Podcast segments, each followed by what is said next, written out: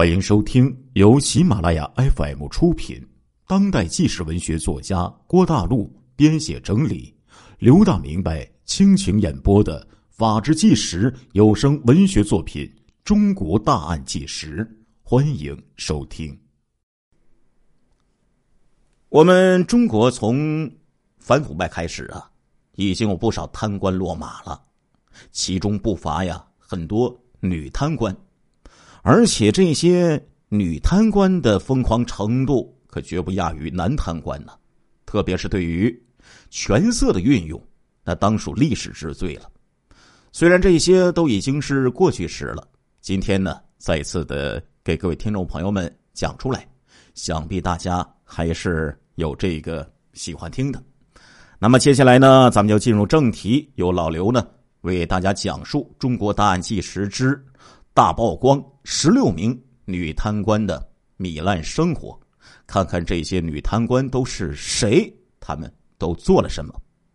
首先给大家介绍的是一个五万元税领导的女局长，她叫做罗亚平，这是辽宁省抚顺市国土资源局顺城分局的局长。认识她的人呢，都公认此女长相呢是相当的丑陋。而这个聪明啊，是带着引号的，指的他深谙女人要靠什么才能活得更加精彩。他在通讯员的位置上，靠着女人的床上功夫，就俘获了城建局长高世强，继而呢，又耍出寻死觅活的一个泼辣的手段，就取代了局长原配，登上了局长夫人的宝座，实现了。贪腐糜烂的政治人生的一大跨越。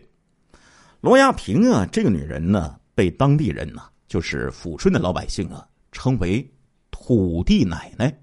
这个女人呢，可不简单。她在市国土资源局顺城分局负责期间，利用职务之便，涉嫌贪污受贿三千余万元人民币。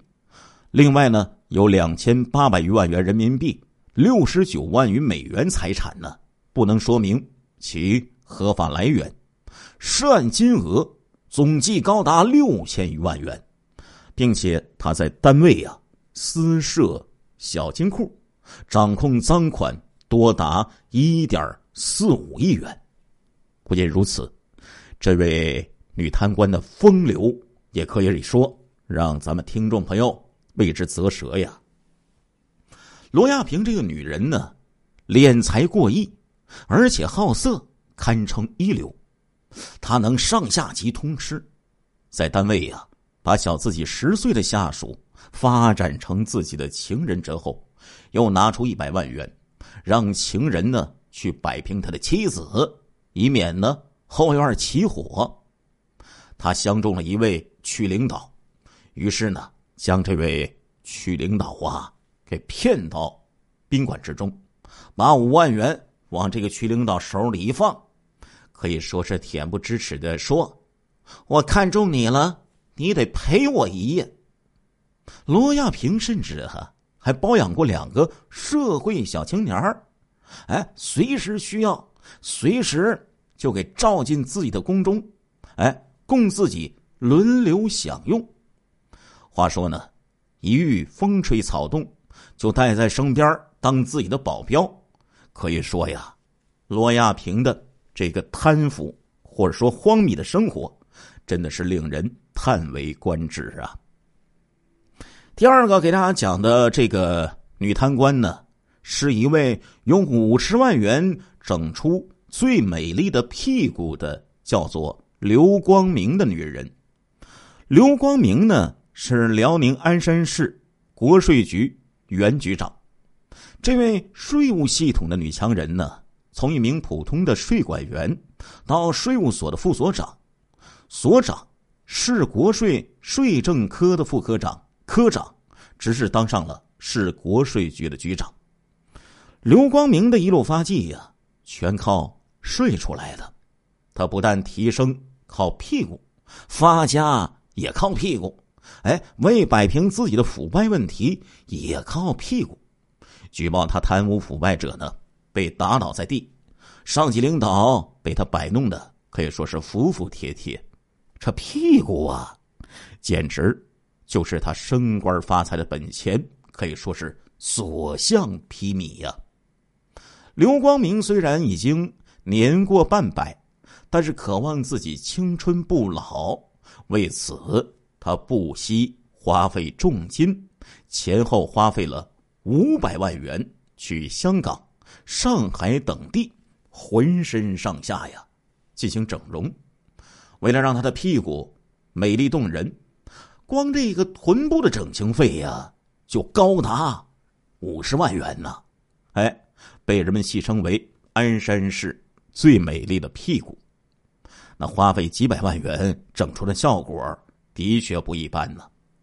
不明就里的人一眼看到刘光明，就仿佛啊，看到二十八岁的。这个小姑娘一样，可以说是年轻漂亮，整容啊，令许多男人就拜倒在她的石榴裙下，为她所驱使。话说，权力与金钱美色结合，让她在几年的时间里，从一名普通的税管员，就到了税务所的副所长、所长，市国税税政科的副科长、科长。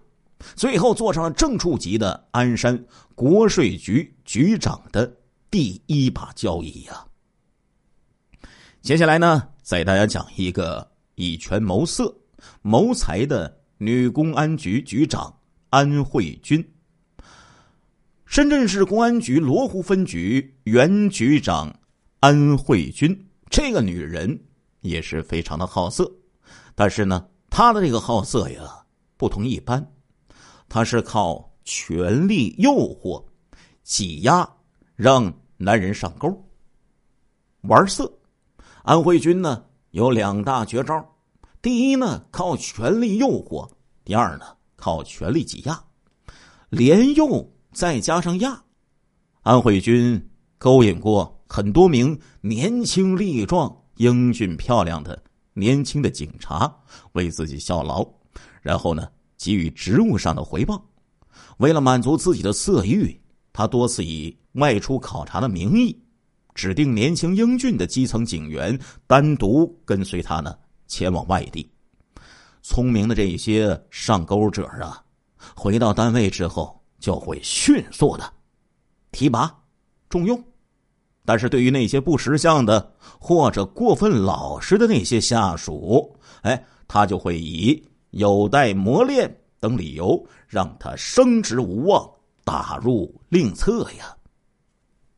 这个安慧君呢，虽然因为腐败被治罪，许多女人都是以色谋权谋财，但是这个安慧君可以说是反其道而行之，她是以权谋色谋财呀。接下来呢，再大家讲述一个美女县委书记袁玲。四川女县委书记袁玲，人称啊丰满高挑的大美女。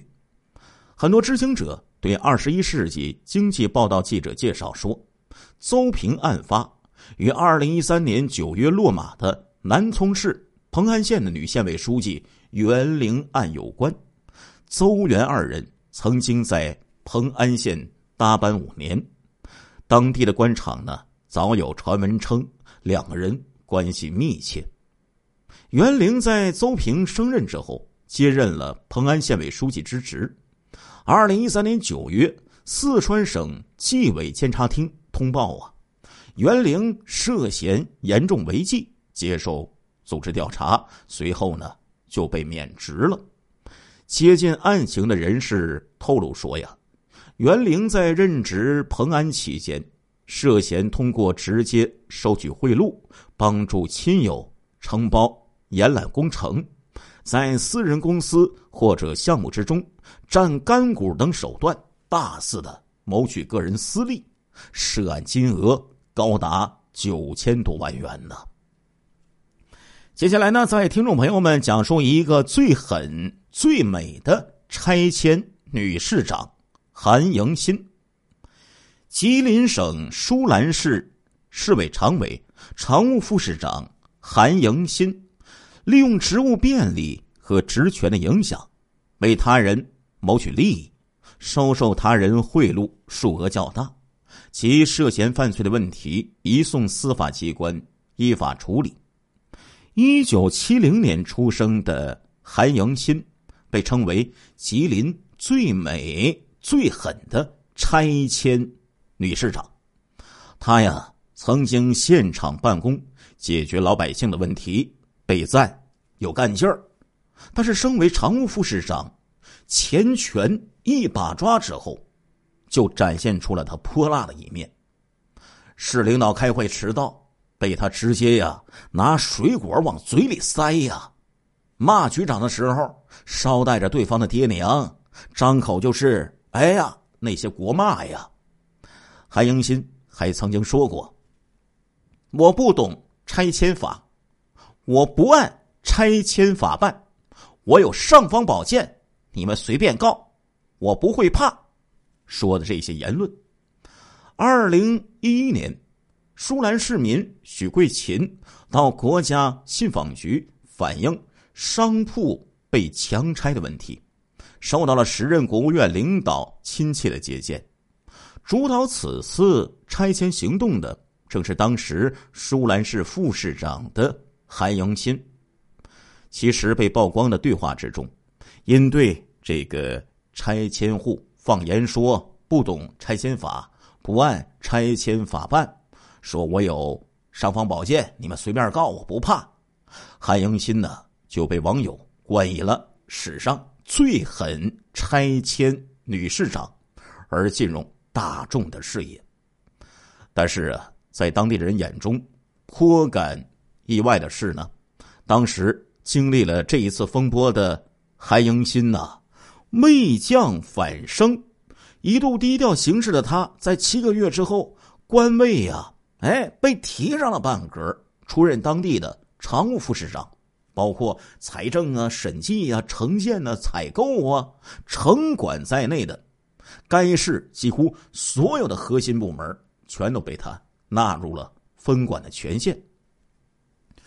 诸多迹象表明，韩迎新此次落马，或与其。任常务副市长期间，主管的几个重大工程项目有关。据知情人透露，那一年十月份，韩迎新在某会馆用餐时，被办案人员就带走了。一并被带走调查的还有他的弟弟韩大力。有传言就指其弟呀，在韩迎新主管城建的时候，大量的承揽工程获利。据称，被卷入该案的还有吉林的数位地产开发商。接下来呢，再大家讲一个与领导打成一片、快速升官的纪委书记尚军。尚军，一九五四年十一月出生，女，安徽太和县人。一九九二年一月到一九九七年八月呀。任阜阳地区阜阳市中级人民法院副院长、院长，一九九七年八月到一九九二年九九年二月任阜阳市副市长，一九九九年二月到二零零五年的四月任阜阳市市委常委、纪委书记、市委副书记等职，二零零五年四月任安徽省卫生厅的副厅长。据报道啊，太和县公安局主要领导去派出所检查工作，女警尚军就被安排陪酒。散场的时候，哎，这个一个李某喝多了，所长呢就安排尚军呢到这个宾馆去照顾他。李某一把拉住他的手说：“小尚啊，还是。”你知道关心我呀，哎，然后呢，他就不老实起来。尚军呢，一边应付着李某，一边说：“我听说所里还缺一个副所长呢。”这个领导李某马上就明白了，就说：“你放心，副所长就是你的了。”顺势啊，这个尚军就倒在了这个领导李某的怀中。这个领导啊，是说到做到啊。很快，尚军呢就成了派出所的副所长了。不久呢，又当上了指导员。新来的公安局局长知道尚军与前任领导有这些风流韵事之后，看不起他，找理由呢，就把他调到了偏远的派出所去任职了。尚军又找到任县法院副院长的李某，在李某的引荐下，尚军呢顺利的调入了县法院。不到三年，就当上了副院长。一九九零年春，时任阜阳地委书记的王兆耀到县法院检查工作。尚军在吃饭的酒桌上，使出浑身解数吸引王昭耀的眼球，就和这个王昭耀打成一片了。不久呢，尚军呢就坐上了太和县法院院长的宝座。王昭耀啊，很快就要到省里去任职去了。尚军呢，就跟他说：“我要是能调到阜阳来工作，以后到合肥去看你，可就方便多了。”王昭耀当即就表态了：“好，那你呢，就到这个阜阳中院任副院长。”果然呢，在王昭耀当上安徽省副省长刚刚四个月的时候。尚军就如愿的升任了阜阳地区中级人民法院的副院长，有这个副省长的关照，尚军很快就升到了中级人民法院的院长。此后啊，尚军一路升官呢。阜阳彻底建市之后，他升任副市长，接着又被任命为市政法委的书记。一年之后，他升任。阜阳市纪委的纪委书记、市委副书记，主管政法、计生等工作。接下来呢，再给大家讲一个非常有品位的女人，这是被网友戏称为最有品位的女人——女贪官蒋艳萍。被称为三湘第一女巨贪的蒋艳萍啊，只有初中文化水平。能耐有限，但是天生啊，他有一副好姿色。他不失时机的，就像有权势的官员呢，发射他的人体肉弹呢。十三年的时间，他从一个仓库保管员，一直爬到了湖南省建筑工程集团总公司副总经理的职位，被评为优秀共产党员、三八红旗手等红色的帽子。他可以说是创造了中国官场上腾飞的奇迹呀！亲爱的听众朋友们，这一集的《中国大案纪实》播送完了，感谢您的收听，我们下一集再见。